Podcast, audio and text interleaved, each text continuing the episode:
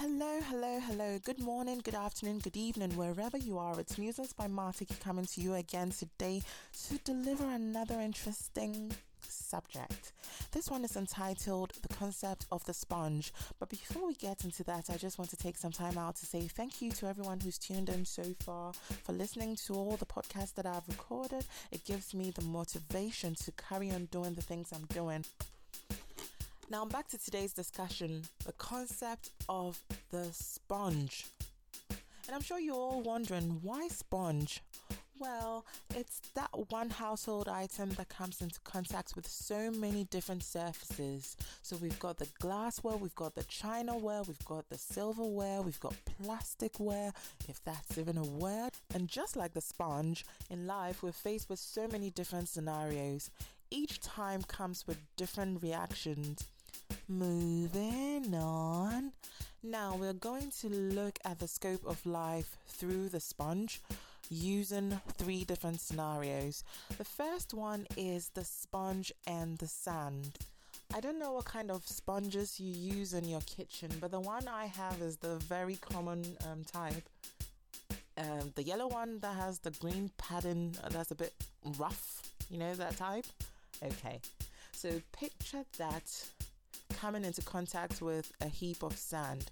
Now you can choose different reactions of the sponge. So imagine taking a dry sponge and then putting it on a heap of sand, and then a very wet sponge, and then dipping that too on a heap of sand. Imagine what the outcome will be, and that is what we're going to talk about. Your imagination and guess is as good as mine. I can picture the dried sponge shaking off the sand easily and the wet one will have um, a little bit of a challenge because the sand will be more clingy towards it. Is that what you got? because that's my imagination, and um, I was guessing we're all on the same page. The second scenario is the sponge and the jelly, the very wobbly jelly. Now, close your eyes. Imagine picking up your sponge, the same sponge I described from the beginning, the yellow one, with a green rough pattern at the bottom. Now, place this on top of your jelly. What do you imagine? I can picture myself picking up the sponge and looking at it to realize that there's no itsy bitsy piece of jelly stuck on the sponge. And then I'm looking down at the jelly and I see that the jelly is still the same, still as wobbly as it was from the very beginning, and it's had no reaction towards the sponge. They both came out clean. The third scenario is the sponge and water. I'm tempted to say don't even close your eyes to imagine this one because just as you would have thought, the sponge is going to absorb all of the water just like a magnet attracts metal. The book of Colossians, chapter 2, verse 6 to 7 states, Therefore, as you receive Jesus Christ the Lord, so walk in him, rooted and built up in him, and established in faith, just as you were taught. Like the sand, there are people who are attached to God on a short term basis. So, for example, you need something and then you call onto Him to come and do it for you. And then when you're faced with the next challenge, you're easily shaken off. Remember that it's not just the dried sponge that will shake off the sand easily, but even the wet sponge, when it gets dried, the sand will easily fall off. So, when you have people who just latch onto God with just a little bit of hope, and when that little bit of hope is easily shaken or, you know, something comes in to attack that hope, they just fall off. And that's the end of the relationship.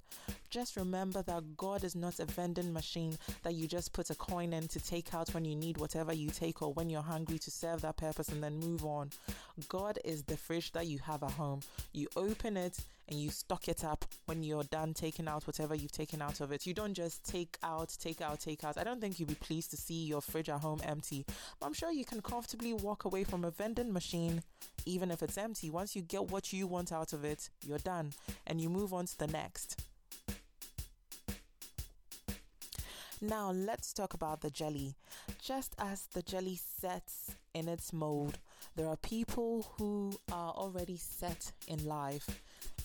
Just as the jelly does not allow the sponge to penetrate, there are people in life who are hardened and don't allow God to work in them or don't even allow a relationship with God. Now, let's move on to talk about the relationship between the sponge and the water. As I've already said, the main purpose of the sponge is for cleaning, and when it comes into contact with the water, something amazing happens. It cleans all of the dishes and everything starts to sparkle.